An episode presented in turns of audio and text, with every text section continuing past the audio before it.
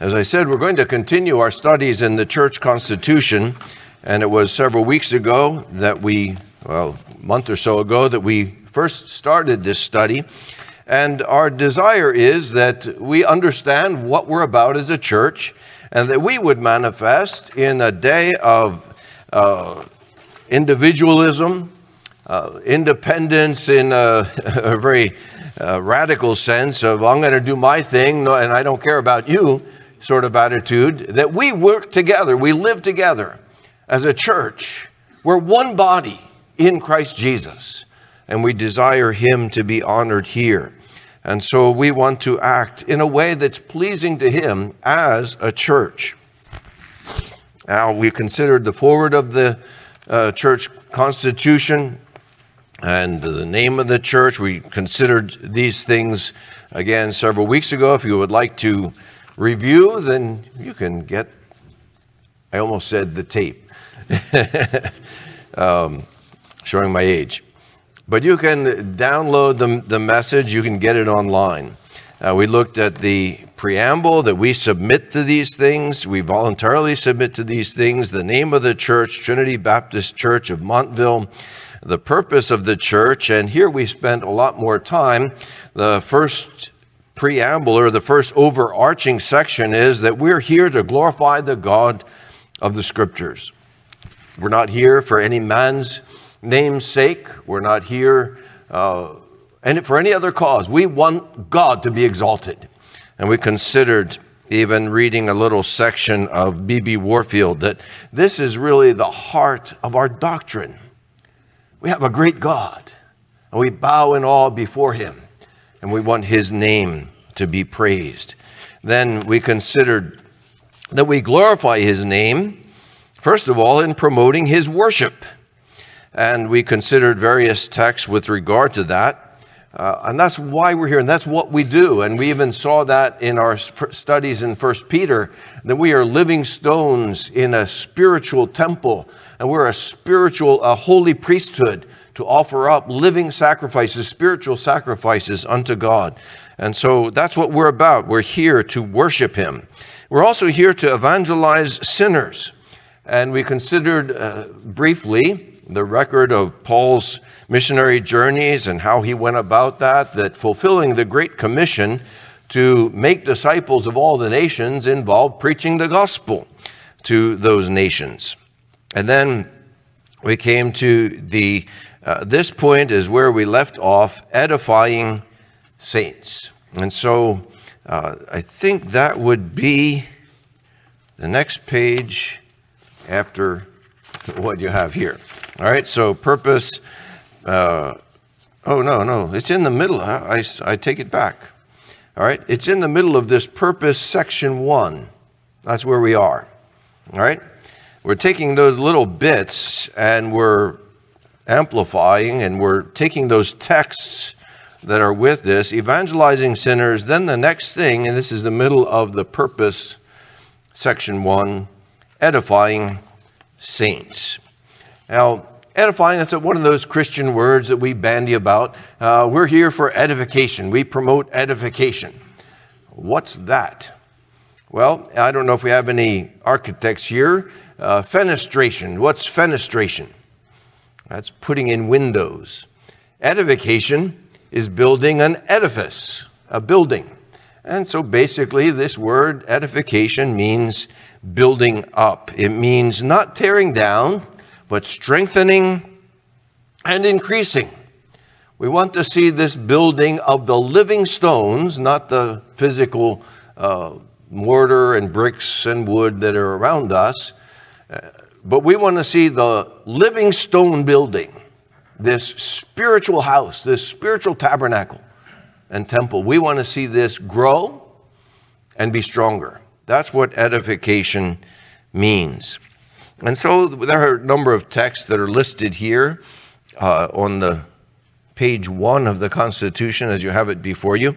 Uh, 1 Corinthians 14 12. So also you, since you are zealous of spiritual gifts, seek to abound for the edification of the church. And so this tells us what the purpose of spiritual gifts is. They're not to build up the reputation of the preacher or the one who uses the gifts, but they're for the purpose of building up. That word edification, building up the church. And so that, that would be a whole nother study. What spiritual gift do you have? And maybe you think, I, uh, I don't know. Well, the scriptures are clear. We all have spiritual gift of one sort or another, one or more. And that means every member, as a living stone, is contributing to the edification of this whole church. We use our gifts, whatever they may be. It's uh, giving, it's teaching, it's serving. And of course, serving, that's a big word. How do you serve? Well, I hold the door when people come to church and they're carrying their babies or whatever it may be. That's uh, something I can do. Is that nothing? No, it's not nothing. I can clean the building. I can uh, fix the faucet. I can, what, whatever gift you may have. And, uh, you know, when we have this word service, it's such a broad word. It covers a lot of territory. Well, I don't, I don't really do anything. I'm, I'm really a nobody in this church. No, you're not. We can all serve in some way or another. And then, with regard to, we, we go on in 1 Corinthians chapter 14 and looking at the uh, handout there, it says 18 to 19. Well, that, let me read those. I thank God I speak in tongues more than you all. However, in the church, I, I desire to speak five words with my mind that I may instruct others also, rather than 10,000 words in a tongue. And you go back to the book of Acts, Acts chapter 2, they spoke with tongues and men from, and you, you can count, there are 15 language groups mentioned there in Acts chapter 2. Those tongues are human languages, and so uh, my kids say I have the gift of tongues um, because I can speak Tagalog. Well, that's, you know, a lot of people can speak more languages than we Americans usually speak. But uh, if you can speak other languages, that's good. But if I spoke Tagalog here, a couple people would understand me. But that's not really going to edify, instruct the whole church. And Paul says, I would rather speak five words with my mind in other words, I'd rather speak five words that I've thought of, that I've planned, that I have constructed in analyzing the scriptures, in uh, explaining the scriptures, in applying the scriptures. I'd rather do that than speak something that nobody could understand. Now, this tells us, this little phrase, with my mind, tells us that to teach and instruct takes work. And let me tell you that your elders, as a general rule, if anybody would stand in this pulpit, we labor with our minds to prepare. It's work. It's work with, with the mind. And this is what Paul says. That's why we have an educated ministry. That's why we train those who, uh, even why we have TMA 2.0 we're seeking to train men, the future of this church, that we might see more who can understand the scriptures and with their mind analyze, with the help of the Spirit, of course, and explain and apply what the Bible says. And so, edification, it requires that. 1 Corinthians 14 26, the end of the verse, I would call it 26c, let all things be done for edification. And so when you think about what we do as a church, we ask the question as elders, whether explicitly or implicitly, or I think it's kind of built into our uh, DNA, our trained DNA, that we ask the question Does this edify? Is this going to build up the church? And notice it's not let all things be done for entertainment. Let all things be done so people feel good and feel happy. Uh, it's for edification, to build up. God wants us more to be holy than to be happy. I don't remember if I told this story. I've told it in, in some context in the past five years. I don't remember if it was here, but when I was a young Christian, a very young Christian in previous church, we had a, a young lady who stopped coming. And when we contacted her, she said, Well, I have uh, my bowling league on Sunday. Oh, well, God wants us to be happy, doesn't He? That was her excuse. And I was a young Christian. I was like, duh, I don't think that sounds right. But I couldn't think of the text. What's the text? First Thessalonians chapter 4, verse 3. For this is the will of God your happiness, your sanctification. And so we ask the question with the activities of our church does this edify? Does this sanctify? Does this build up in holiness? And that's what we aim at in our activities. Ephesians 4 11 to 16 is the next reference that we have there. And this is that text about the risen Christ giving gifts to his church. Ephesians 4 11. And he gave some as apostles, and some as prophets, and some as evangelists, and some as pastors and teachers. Pause. All right, so prophets or apostles, well, there were 12. Uh, of course, we had Judas off the stage, and then Matthias, and Paul as one untimely born. We don't have any more apostles who have seen the risen Lord and uh, who walked with him and heard him during his teaching ministry on earth. But we do we have prophets? Well, some say yes, but we say a prophet is one who speaks the word of God, and if he doesn't speak it 100, with 100% accuracy, in other words, he makes a mistake, well, we don't have any more prophets like that.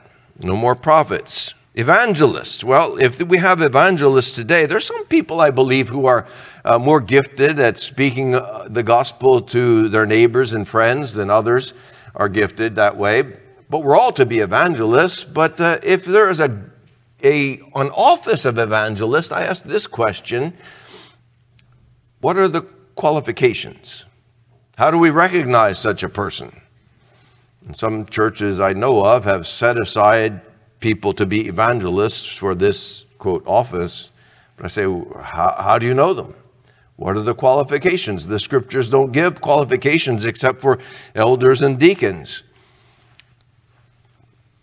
So uh, that's a question mark, but I think I, that's my answer is that no, we don't have any more evangelists in that sense. I believe they were, that Timothy was an evangelist. He was one who was Paul's uh, helper.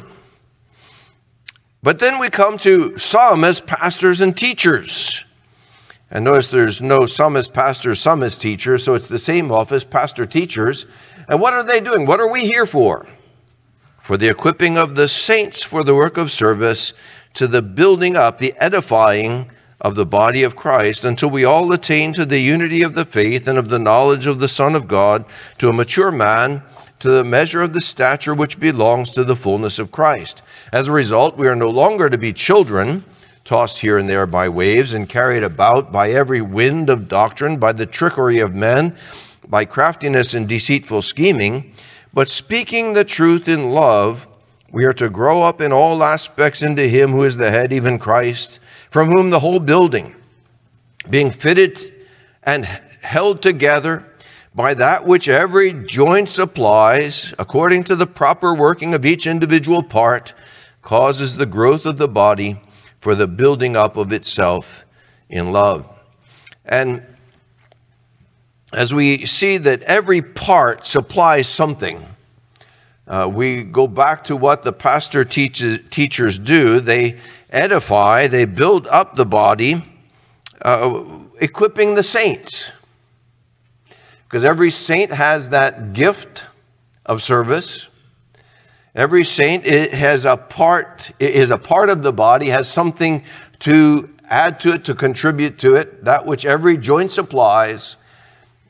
The elders are here equipping you, training you, teaching you. And that indicates that everyone, every living stone in this building has a part to play. And we're all laboring together for what goal? To the building up of the body in love. And so we want to encourage you. You're not spectators here, as I said in that exposition of 1 Peter chapter 2. No spectators. This is not a spectator sport, the work of coming together as a body. We're here, every joint, every brick, every living stone is contributing to the work of this church. And it's an encouragement to your pastors to see various ones uh, taking part and being active, whether it's in helping hands, whether it's in uh, church lunch, whether it's in having people over to your home, hospitality, uh, whether it's leading a Bible study, every joint. Some are downstairs supplying uh, work in the children's Sunday school. And so every joint is active. We're thankful for that. So, edification, building up, that's what one way in which we glorify God. We're not a stagnant uh, church. You know, you, you look at a tree, of course, in winter it doesn't seem to be doing much, but when springtime comes, if there's no growth, you say, nah, cut it down, it's, it's dead. Well, we want to see growth. We do want to see growth in spiritual gifts, in holiness, in likeness to Christ, in the fruit of the Spirit. A fruitless person, as we'll see in the scripture reading later from the uh, parable of the sower and the soils, if there's no fruit, it's dead. So we want to see this living temple growing, being built up. And let me just pause there. This is one of our purposes as a church. Are there any questions about that? You see that? This is why we're here. That glorifies God. And that's why we pray. God will fill this place and cause growth in grace as well as in number here to the glory of his name. All right, well, let's go on then. The next purpose mentioned here in this section right? Edifying saints, planting and strengthening churches. Uh, we saw back in Acts 14 that as Paul, and, and we read that last time, uh, let me just read it again briefly Acts 14 21 to 23, that uh, Paul, being sent out by the church in Antioch, Paul and Barnabas, in Acts chapter 14, 21, after they had preached the gospel to that city and had made many disciples, they returned to Lystra and to Iconium and to Antioch, strengthening the souls of the disciples, encouraging them to continue in the faith, and saying, Through many tribulations we must enter the kingdom of God. And when they had appointed elders for them in every church, having prayed with fasting, they commended them to the Lord in whom they had believed. So in Acts 14, they had already been to these places and they had planted churches, but the churches were lacking something. They were lacking leadership. And so Paul and Barnabas returned to these churches, Lystra, Iconium, Antioch, and they strengthened them. And one means of strengthening them was leading them, guiding them in appointing elders. And the word appoint is that word uh, that is could be translated raising of hands, guiding them in the selection of these officers by the suffrage, by the selection of the body. And so this was a way of strengthening them. They had planted the churches, now they're strengthening them. And this is done by various means. Let's look at the texts which are referred to in our confession. Acts 11, 29 uh, and 30. Acts 11, 29. And in the proportion, I hear pages turning. I'll pause for a second. Acts 11, 29. And in the proportion that any of the disciples had means, each of them determined to send a contribution for the relief, relief of the brethren living in Judea. And this they did, sending it in charge of Barnabas and Saul to the elders. I say, well, wait a minute, how's this strengthening the church? Well, the church, churches back in Judea, uh, were being weakened by famine, by hardship. And so the brethren in these newly planted churches, and uh, I think that was in Antioch chapter 11, uh, they, ha- they sent a contribution by Barnabas and Saul to the elders. So they're strengthening by benevolence. And we do this. And we'll come to actually to the next showing benevolence to the needy is the next means of glorifying God. But this is also a way of strengthening churches by encouraging them with financial help. We do that, sending money to help with earthquake relief, flood relief in Pakistan, uh, various places in the world. Uh, a sister who needed hip replacement in a small church in the Philippines. And that not only helped this sister, by the way, but encouraged the whole church that there are brethren overseas who care for us. We're not alone. This is strengthening the churches. Acts 15 and verse 3 is the next text referred to several verses in Acts 15. Acts 15 3, this was after um, they had had their first missionary journey, and before being sent out again, they're going to Jerusalem to consult with the elders and the apostles there with regard to this question should um, converted Gentiles be forced to follow Jewish laws, become Jews?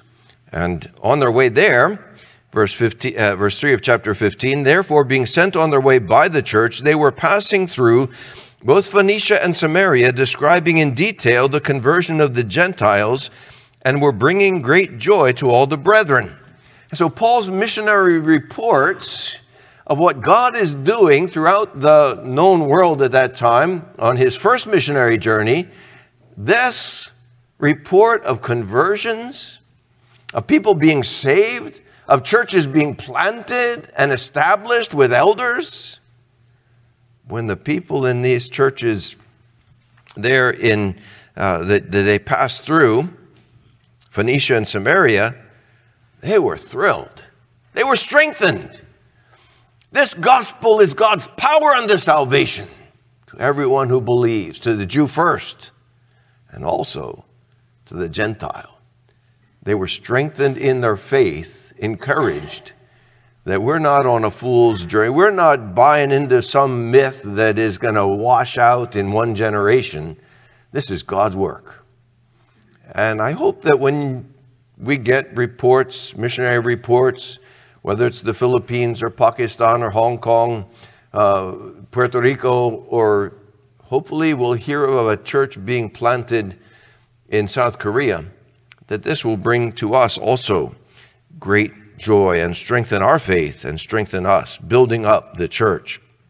But then, Acts 15 and verse 36, further on in Acts chapter 15, after some days, Paul said to Barnabas, Let us return and visit the brethren in every city in which we proclaim the word of the Lord and see how they are. So they want to go back and strengthen these churches. Uh, so they were sent.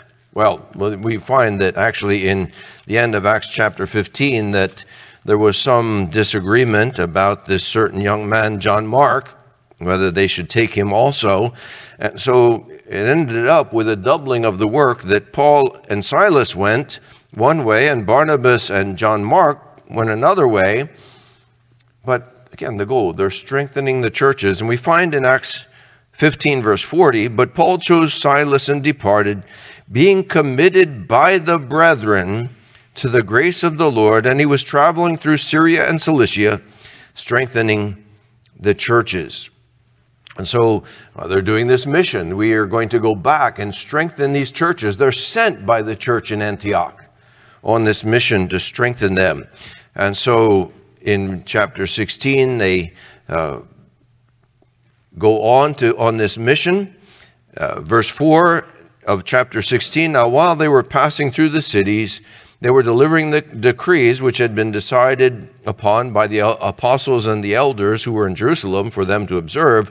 So the churches were being strengthened in the faith and were increasing in number daily.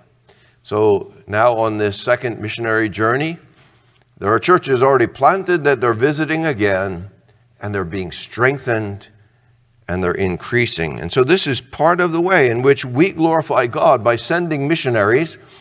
And if I may say this, you might think I have vested interests, but sending me back to the Philippines twice a year is accomplishing this purpose of our church strengthening these works that have been planted.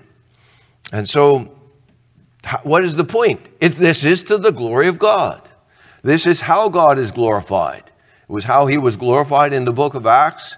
It's how we continue this great work.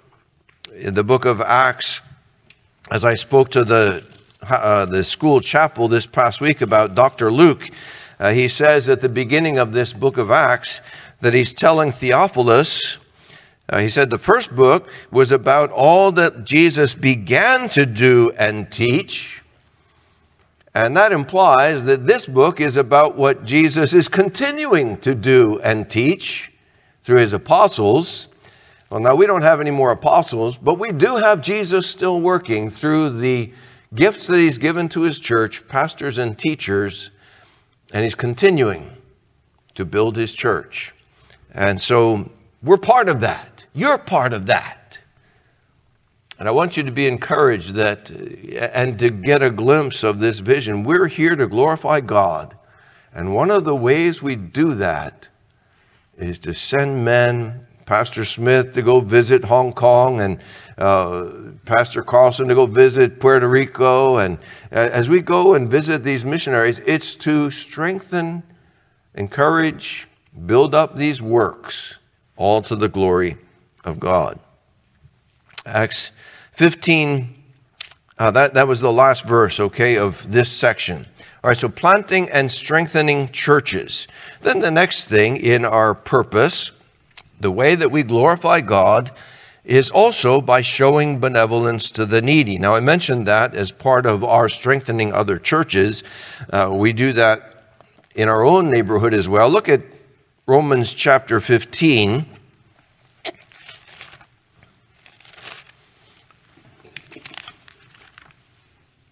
This is the first reference that you have in the church constitution. Romans 15, verses 26 and 27. For Macedonia and Achaia have been pleased to make a contribution for the poor among the saints in Jerusalem. Yes, they were pleased to do so, and they are indebted to them, for if the Gentiles have shared in their spiritual things. They are indebted to minister to them also in material things. And so not only our own congregation, but as we see these congregations uh, giving, they gave for the church back in Jerusalem, Macedonia, and Achaia.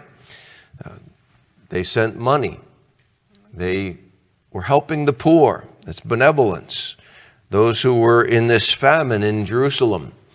And so we send money, we send gifts for earthquake, flood relief, etc. And this is benevolence around the world. And this builds up the body and glorifies God. Verse 10 of Galatians chapter 2. This is Paul recounting his visit to the apostles in Jerusalem and their directions to him as they did extend to him the right hand of fellowship Galatians chapter 2 and verse 10, he says, They only asked us to remember the poor, the very thing I also was eager to do. Remember the poor. Sometimes we want to close our eyes and ignore them. But Paul says, I was instructed to remember them, and what a pain in the neck. No, he says, I was eager. I was on board even before they said it. I was also eager to do this And we, we can see that as we go back even in Acts 11, that he was eager to do that.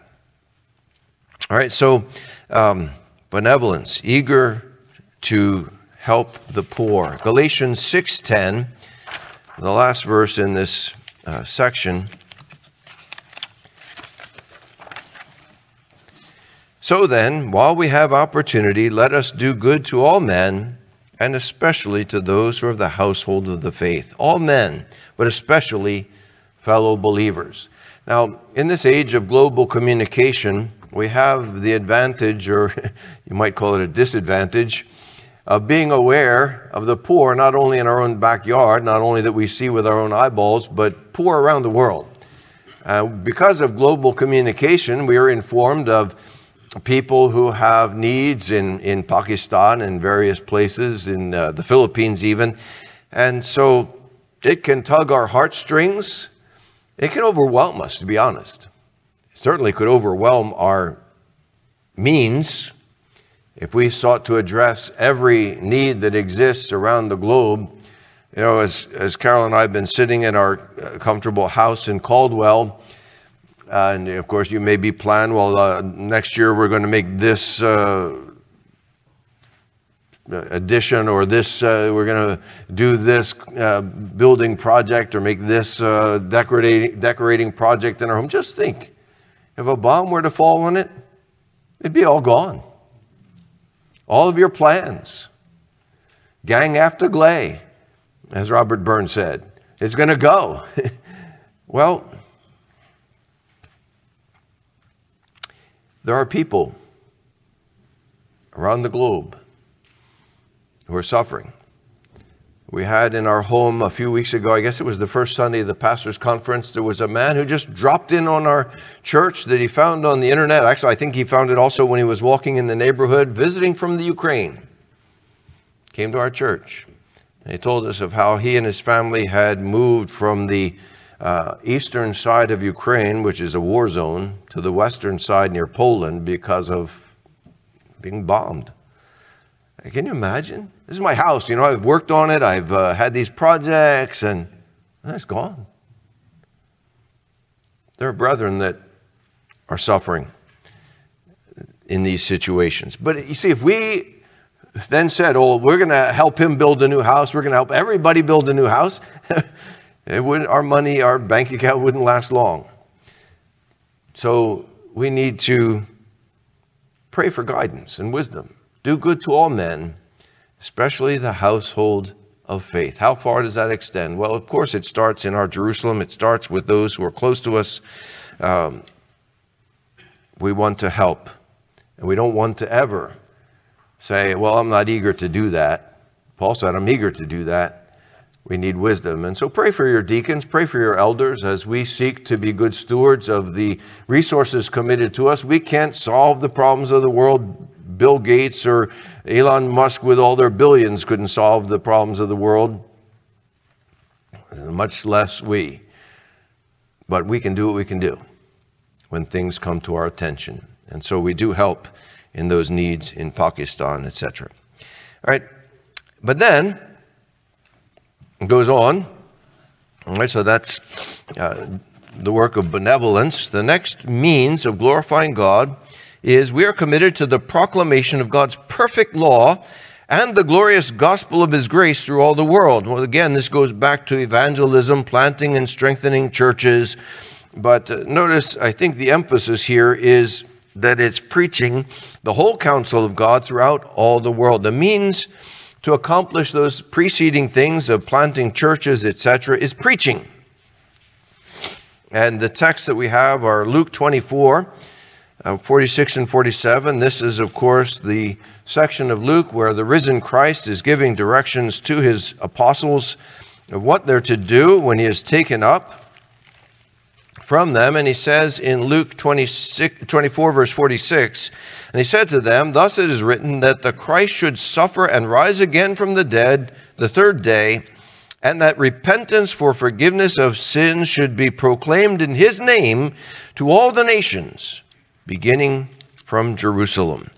And so this is part of what we're about preaching repentance, forgiveness in his name. That's the gospel to all nations. Chapter 20 of Acts, Paul tells the Ephesian elders, verse 20, You know how I did not shrink from declaring to you anything that was profitable, teaching you publicly and from house to house, solemnly testifying to both Jews and Greeks of repentance toward God and faith in our Lord Jesus Christ. Verse 27 I did not shrink from declaring to you the whole purpose of God. And so that's, you know, one way we do that is with the internet, with sermon audio, with our website. We can reach the world, but we also do it by sending men. Romans 1 15. We, we saw how Paul was eager to help the poor, the poor. He's eager for something else. Thus, for my part, I am eager to preach the gospel to you also who are in Rome. The gospel. Now, how does he start the gospel? We've seen this, and I don't know how many months ago that was that we were in Romans 1. But how does Paul start his exposition of the good news? For the wrath of God is revealed from heaven against all ungodliness and righteousness of men who suppress the truth in ungodliness. Now, that means when we preach the gospel, it contains bad news as well as good news. That's not ear tickling. That's not pleasing the flesh, but people need to hear it. And so, hear from this pulpit. You sometimes get bad news, but it leads to the good news. We thank God for that. We're committed to this proclamation. And the last thing here and I numbered them in my own notes. Number eight, and to the defense of the faith, which was once for all delivered to the saints. Defense of the faith. Well, what does that mean? Well, defending the truth against error. And basically, this is uh, based on Jude 3, in which Jude says, Beloved, while I was making every effort to write you about our common salvation, I felt the necessity to write to you, appealing that you contend earnestly for the faith which was once for all delivered to the saints. We defend the truth against error. We contend. That doesn't mean we go out, you know, put on our gloves or maybe bare fists and, or, you, you said that? I'm after you. You know, we're not looking for a fight. We're not going around trying to pick on everybody. Well, you said this. Oh, that's not right we're not the global watchdogs and uh, global policemen of everybody's doctrine, but we do stand up when the truth is threatened. We do seek by clear exposition, by even sometimes, yeah, we have to name names. We have to say, well, this is an error, and we have to warn you, the people of God, because we don't want you to fall prey to any of these errors. We defend the faith, the truth, against error. And we do this in our conferences. So we have a pastors' conference, and we try to help pastors see dangers in some of our messages there, and in our publishing ministry. And so we have uh, Pastor Martin's pastoral theology, and part of that is to correct errors excuse me, of pastoral ministries around the world. And, and God has been using that have the book of Hebrews published, uh, Trinity Pulpit Press. And so these are parts of what we do to defend the truth against error. Now, what's the primary means? Section 2. And you say, well, this is taking a while. How, how long is this, this study of the confession going to go on? Well, as long as it takes, I guess I would say. But I, uh, to me, that we're on the same page. We understand what we're about as a church, and especially the section on our purpose is really vital. This is why we're here, this is what we're doing. And I found it very profitable to prepare these studies. I pray they're profitable for you as well. What are we about? Well, and how do we do it? The primary means for the accomplishment of this purpose are means, so it's more than one prayer and the public and private ministry of the word. Key text there, Acts 6 4. when it came to that uh, problem in the church in Jerusalem with the widows being neglected, the, the Greek widows being neglected in the serving of food, serving of tables, the apostles, the spiritual leadership of the church, no elders yet, said, We will devote ourselves to prayer and to the ministry of the word. We're being distracted unnecessarily. Not that it's unnecessary to care for the widows, but there are other people who could do this ministry. We don't want to be distracted from our primary task of prayer and the ministry of the word. And that's what your elders do. We're not apostles, but you see, these were the, the leaders of the church in Jerusalem. No more apostles, but we have pastors and teachers. And this is what we find as our job description, especially. Yes, shepherd the church of God, care for the flock, but we do that especially by prayer and the ministry of the word. Now, your elders take that seriously. I know from knowing these men, working with them. And in fact, in our elders' meetings, a substantial part of the meeting, you probably wouldn't know this if I didn't tell you, a substantial part of the meeting is taken up in prayer for the congregation. And we pray through the church directory, not every member every week, but we take sections, bites. You know how you eat an elephant? One bite at a time. How do you pray through the church directory? Well, several names at a time. And so we pray for you all. We take that seriously. We want to see you grow. We want to see you built up in the faith. And one of the means is prayer. We pray for other needs of our congregation, other matters that we're deciding about. We don't trust our own wisdom. In, in all our ways, we acknowledge Him. Prayer. And I find that something, to, to be honest with you, that I don't encounter in every church that I've been in. I think it's a, one of the strong points of Trinity Baptist Church. Your elders take it seriously. That this is part of our job description prayer. And that's not just in our weekly meeting, but speaking on behalf of your elders, we do this in our private prayer times at home. We pray for you all. And so sometimes at the door, I may ask you, or one of the elders may ask you, so what can I pray for you about? Uh, how can I be praying for you? And give us an honest answer because we do pray for you. All right? Prayer and the ministry of the word. We saw in Acts 20, Paul taught anything that was profitable. So when we decide what we're going to preach, you know, we discuss it. And sometimes it's just a matter of saying, well, this is what I, uh, I'm going to say something that's probably anathema, feel led to preach. It's something I want to preach. And of course, we pray about that. What's most needful for the flock at this time? We discuss it. And maybe someone would say, no, maybe not at this point. We discuss it. What is most needful? What is profitable for the people to grow, to build up the flock? And Paul says in 2 Corinthians 10 3 through 5, another one of the passages listed there. For we, though we walk in the flesh, we do not war according to the flesh. For the weapons of our warfare are not of the flesh, but divinely powerful for the destruction of fortresses. We are destroying speculations and every lofty thing raised up against the knowledge of God. And we are taking every thought captive to the obedience of Christ.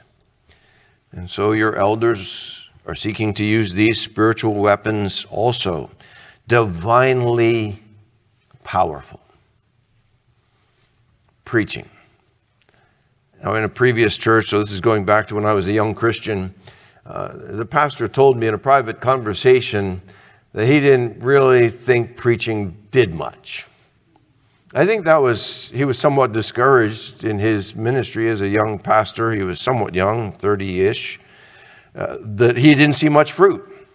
Well, partly I suspect that was because the preaching that was um, conducted was more telling stories and so on, and not so much exposition of the word. I think we can say at Trinity Baptist Church, this church was built by preaching. And we thank God for preaching.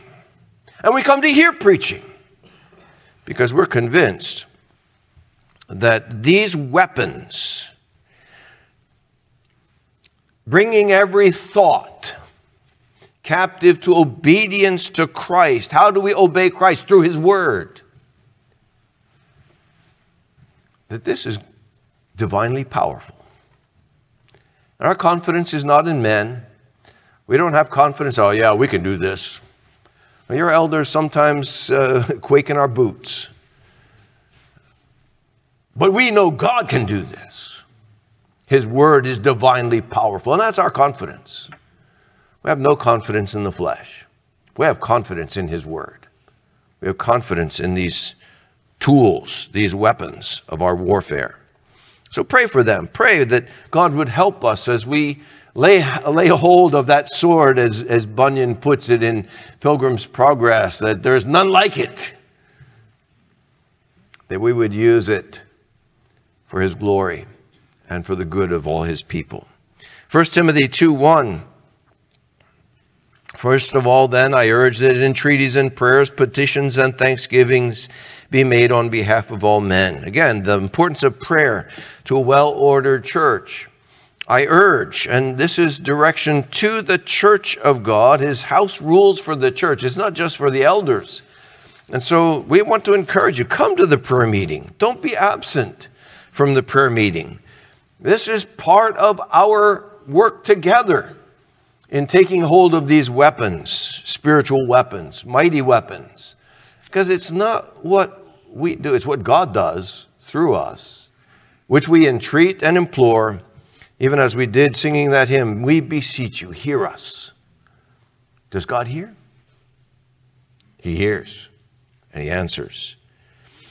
Paul says to Timothy, and I'll hasten through these last few verses 1 Timothy 4 6, and pointing out these things to the brethren, you will be a good servant of Christ Jesus, constantly nourished on the words of the faith and of the sound doctrine which you've been following. What's going to nourish the brethren? The words of the faith, sound doctrine.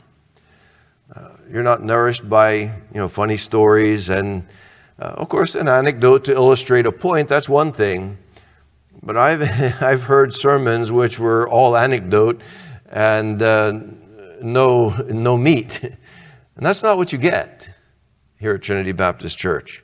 This is what nourishes your faith. 1 Timothy 4 13 to 16. So we have a few here in 1 Timothy and then 2 Timothy. Until I come, give attention to the public reading of Scripture, to exhortation and teaching.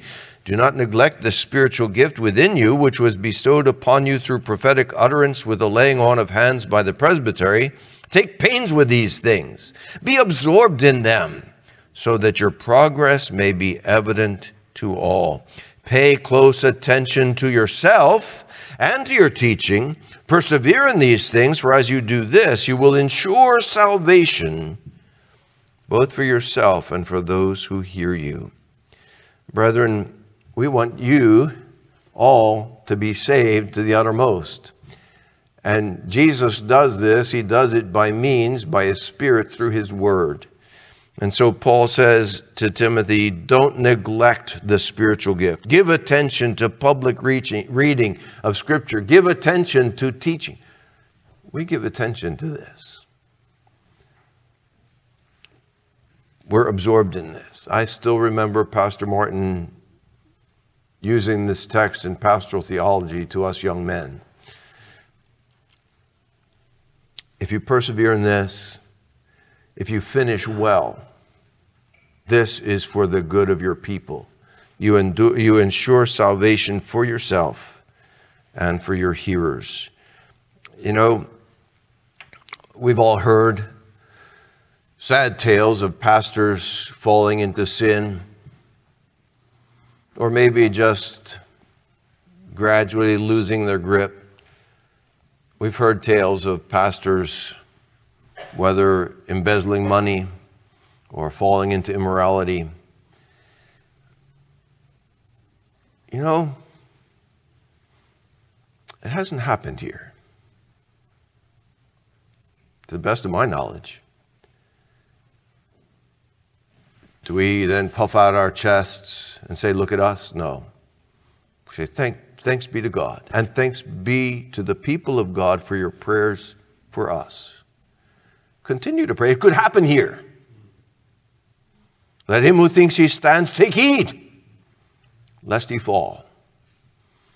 And if you've seen, perhaps from afar, one of these pastoral falls, you know the devastation, the havoc it wreaks upon the church.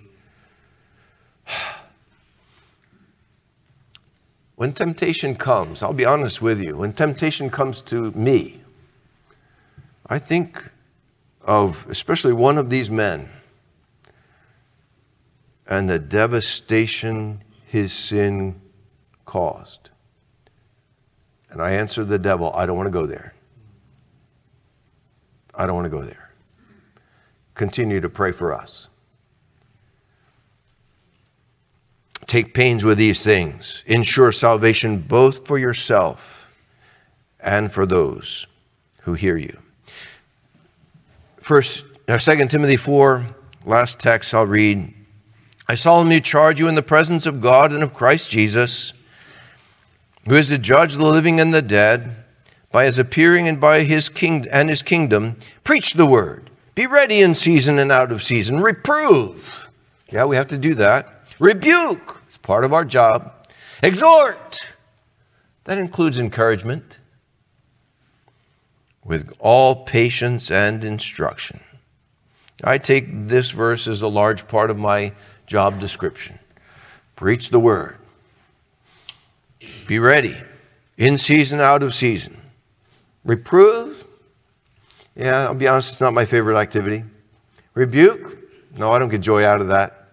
But you got to do it. Encourage. Yeah. But you know, that's hard to do. Somebody who's moping, encourage them. With all patience and instruction. Well, pray for us. You know, it, it, just to close with this one last sentence here. Uh, we may also, for the accomplishment of this purpose, use other means and engage in other ministries which, in the judgment of the elders, are biblically justified. As, for example, but not limited to these, the sale of books and tapes. We're not selling tapes anymore. Now, that's all online. You can get it for free, but it goes wider because of that. So maybe we need to update this, but that would be, uh, that would require somehow um, having uh, this thing, you know, we'd have to vote on it and all that. Never mind. Um, the production of radio broadcast, the training of men for the ministry, which additional ministries we may conversely discontinue at any time. Ah, there, that we're covered there. So there's the point.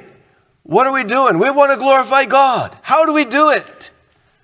By worship, by preaching, by benevolence by spreading the gospel around the world. That's what this church is doing. That's what we're about. Are you happy to be part of this? Amen.